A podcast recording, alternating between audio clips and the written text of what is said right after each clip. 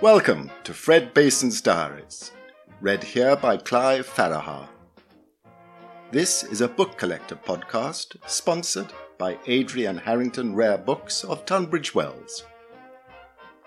Fred Bason's Diaries, Part 10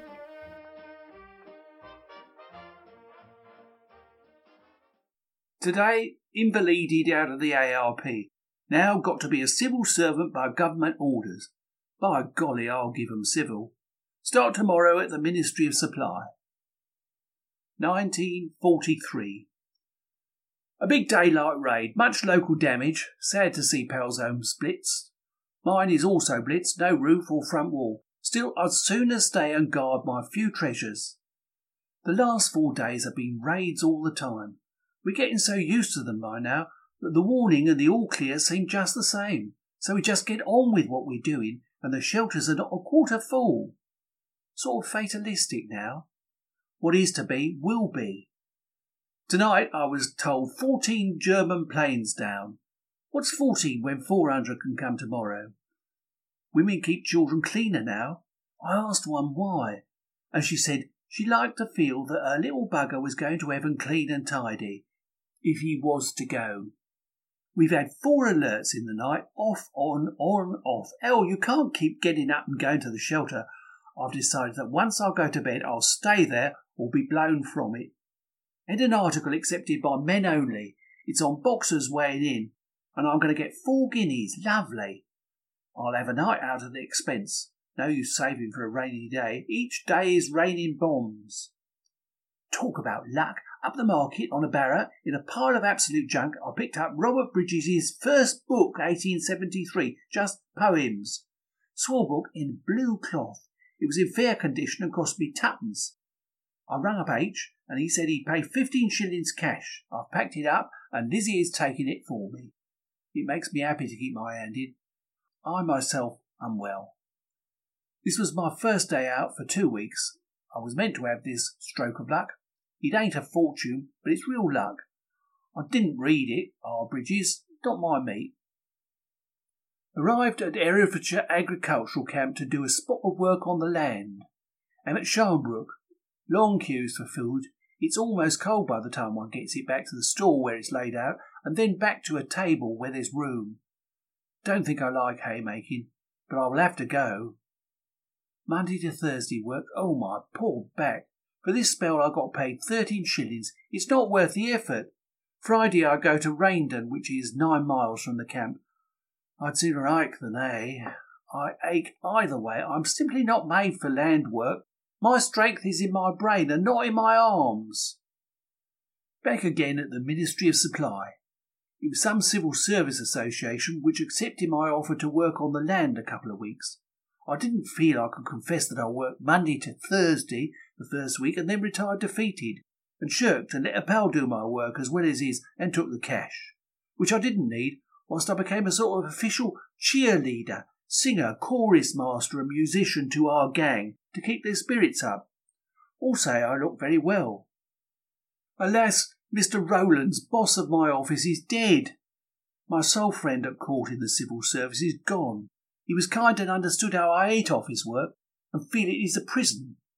Now I must find a new pal to protect me from the red tape. Today I worked until 5.30 at the Ministry of Supply as an extra bit of work had to be done, and I volunteered to stay on and do it. And it so eased my conscience over the A's Duking I ought to have done. Went out for the Star at 4.45 and learnt that Viscount Castlerosse is dead.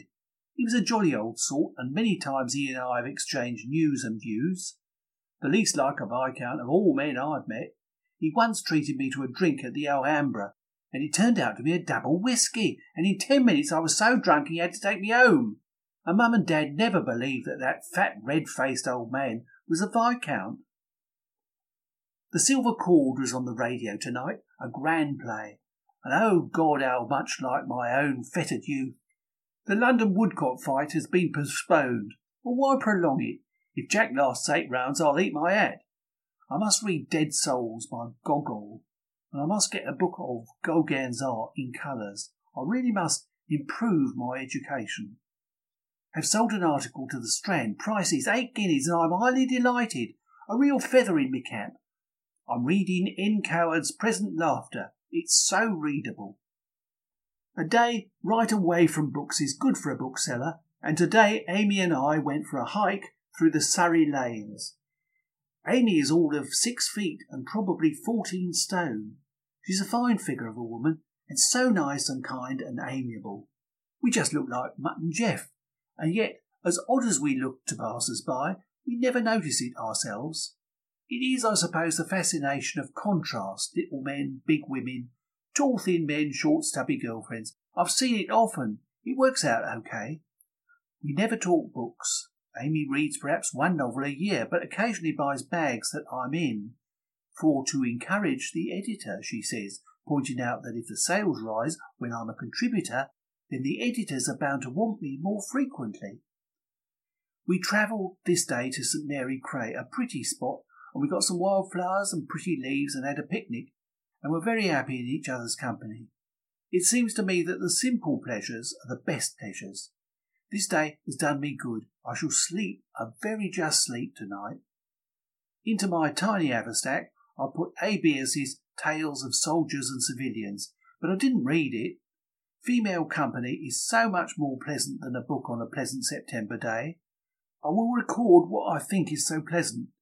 To lay on the grass and look up at the sky and hear the church bells in the distance and the birds chirping nearby. I felt at peace with the war. Books and authors, writing and fan were forgotten. And Amy is not one calls a talker. She knows the value of silence and speaks when she has something to say. And a girl I know lives at Ealing chatters nine and after the dozen, and on and on, and after half an hour one gets tired of listening to chatter that isn't an ounce of value. Good conversation is invaluable. It's becoming a lost art, alas. Yesterday I sold three articles to Answers, The Leader, and Titbits. The world is good to me. Miss my diary, things so uneasy. Heavy raids daily. Tonight saw Uncle Harry at the Garrick. A really lovely play. Went with Ernest Pressy after the cigarette card meeting. The bloody Germans wouldn't like to know that 30 men spent the afternoon discussing the pros and cons of cigarette cards while the rockets came over. It would dishearten them. Takes a lot to get us down. Ethel Mannin wrote today to say that she didn't need a book I'd sent her, with over 360 comments by a former reader of it. Amazing that anyone should take the trouble to make 360 different comments in one book. I just thought how sheer curiosity she'd like it, but then maybe EM has no curiosity left. Read Arthur Koestler's diary, Dialogue with Death on the Spanish Civil War. Well worth reading. I think AK will become a big name. Saw Outward Bound, S. And bound to say I didn't enjoy it. This has been so far a year of lucky escapes for me, five times right close to death. Just ain't my time, or maybe I'm really meant for something, or to do something to make the world laugh. All the windows out at home again, at least those that were still in, and it's bleeding draughty. This'll be a stinking Christmas, Dad in hospital. Lizzie as loyal as ever. What a treasure. Makes life so much nicer than it ever was before. Such a pity she's fifteen years older than me. Still, it cannot be helped. We're happy together, and unless Hitler parts us, we'll remain together till Miss Right blows along my path. 1944. The Ministry of Labour refuses to release me so that I can return to bookselling and get export trade and dollars for England. So much ado. I am today a clerk at the LCC in the Parks Department.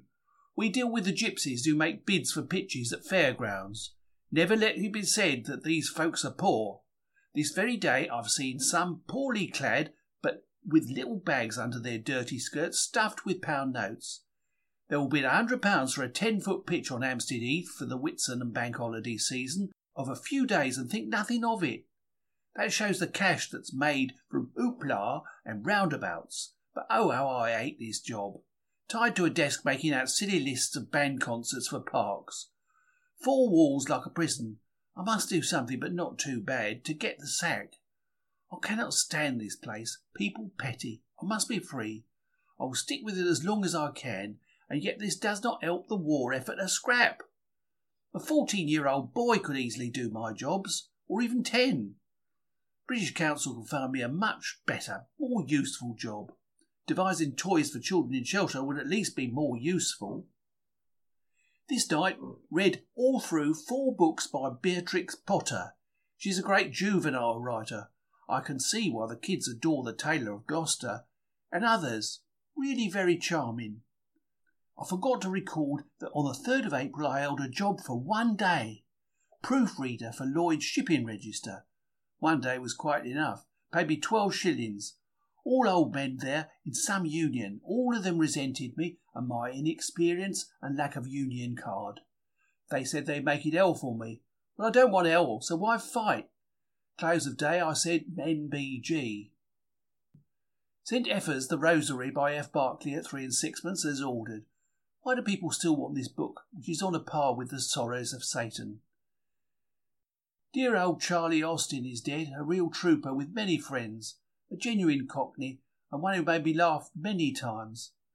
I got him the job as chairman for the old time music hall, and he did it well, and I knew he would. Bomb on a cinema at Croydon. Well, so long as no one is killed or injured, it doesn't matter a scrap. So long as it's not people's homes.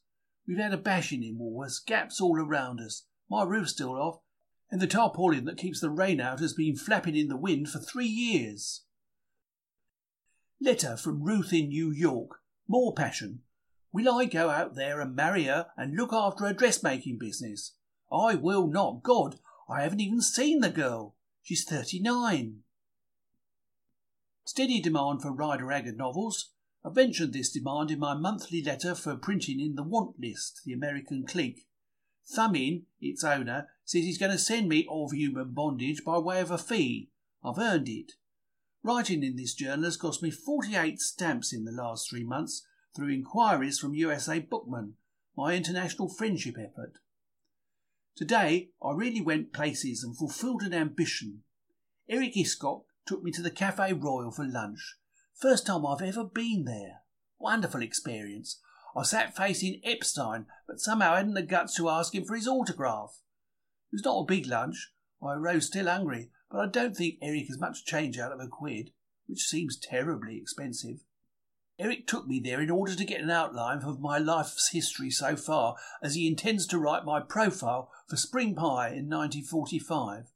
Lord, this is fame at last. Bason in pie. It should be pie in basin. But then, as an author, I always do everything the wrong way round, so that it's quite in keeping. Eric is a nice bloke and not a bit patronising. I left threepence under the plate, which I hope was enough for the dignified waiter bloke. I thought I'd have a basin full of sherry, so I got hold of a nice little edition, slip it into my pocket, jumps on a bus, and over to the Regent's Palace Hotel lounge. Here I get a comfortable chair and a welcome smile from a clean-looking waitress and a shandy, all for one and twopence. Then I open the Shelley at page one to find the first do is called The Daemon of the World. I don't know what a daemon is, but I'm having a go, and it starts how wonderful is death, death and his brother sleep. One pale as yonder wan and horned moon with lips of lurid blue. The other glowing like the vital morn when throned on ocean's waves. It breathes over the world, yet both so passing strange and wonderful. Well, I can't get the hang of it, and so I read it out loud, how wonderful is death, etc. And there is a geezer sitting right next to me, and he looks round startled and amazed. But I don't care. Then a bloke in an evening dress comes up and says, Excuse me, sir, are you feeling well? I says I'm feeling all right, in a way, but I'm having a go at Shelley. Ah, oh, he says, melancholy like. I'd keep off the Shelley if I were you. 1945.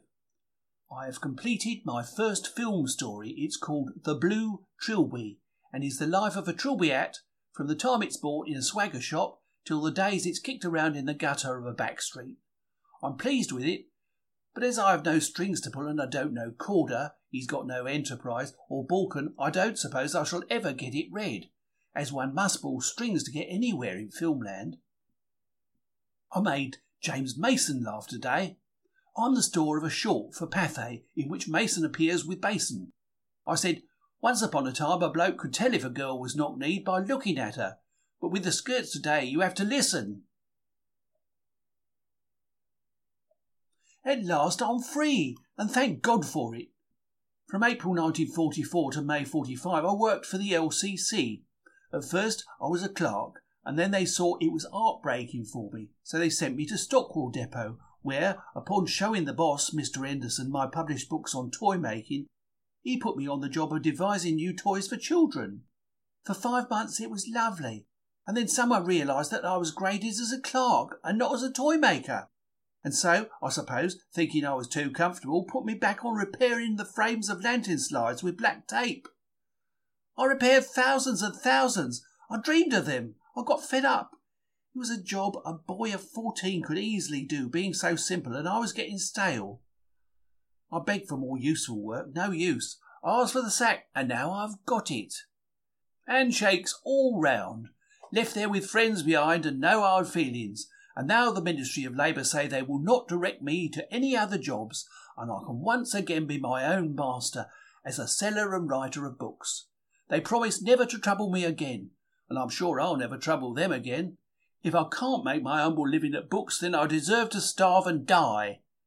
Two and a half years ARP, one and a half years Ministry of Supply, one year LCC, six months seriously ill, five and a half years out of one's life, due to a bastard named Hitler.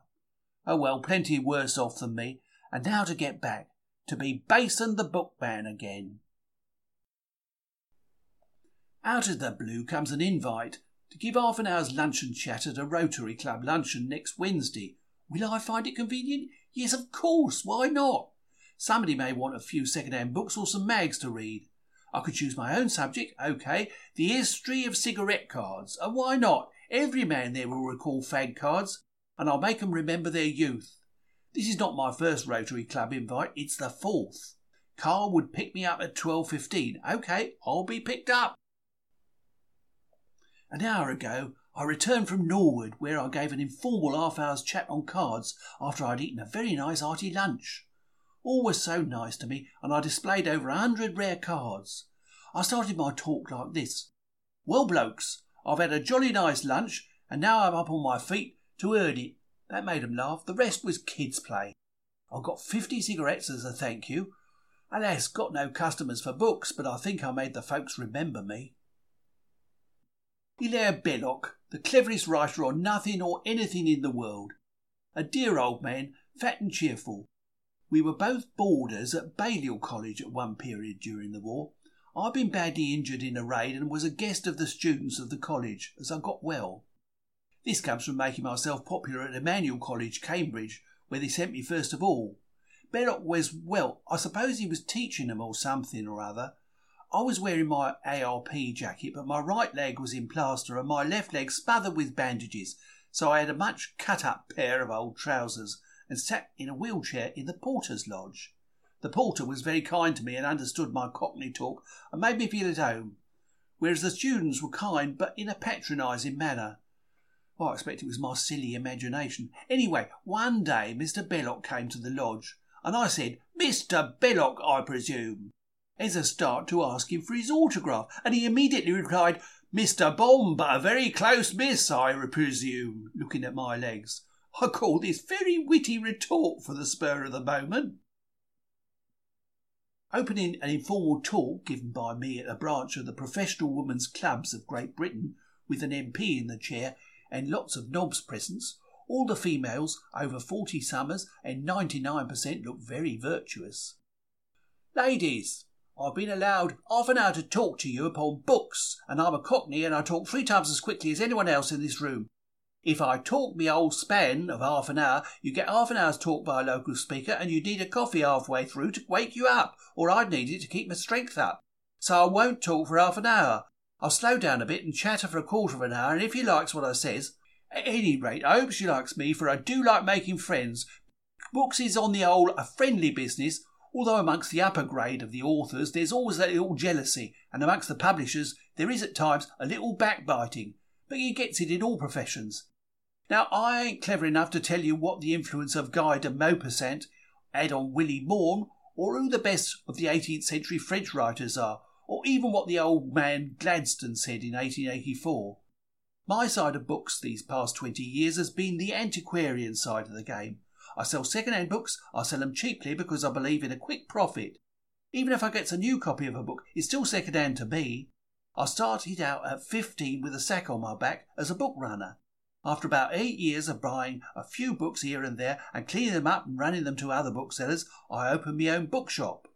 I stuck it for about six years, but it always made me feel so tied down that in the end I gave it up. Then I had a barrow in the gutter and sold books from there. Now I sell via the post. But ick, I ain't talking books, I'm talking Bason. Let me get down to books. Well, now let's see. And then it was all books for 22 minutes. They asked me for another talk a month hence, but I said, no, one was enough. I must record a new word which I've learnt today. I don't expect I'll ever have cause to use it to describe a party, but a new, brand new word is always handy. This one is oenologist. I don't think I can pronounce it, but it means a bloke who knows what he's a drinking of. Like that bloke A. Simon who can tell if he's drinking good or bad wine. Me, I wouldn't know till I had bellyache, but an oenologist would know at a glance or a sniff. I once had a Notes on a Cellar book by George Saintsbury. I sold it in Piccadilly, but I got cheated, for I said, take your best price, and they said that was seven and six. Then I saw it marked 25 bob. They might at least have paid me half. Dogs shouldn't eat jog. We all have to live, or rather try to live. A book runner has a stinking job. All he buys are gambles. One mistake and he's out. Well, I've been out so many times that it would be a change to be given a bit of praise, a little bit of encouragement, and be told, I'm very pleased with your books. Call again. I'll buy all I can, always. No one says this to a book runner. All they do is grumble, grouse, and cut him down to the last penny. I wish I could get out of this racket. It's played out now as first editions are the same as ordinary editions, with a very few exceptions. Now they want Trollope all the time. Ick to Trollope.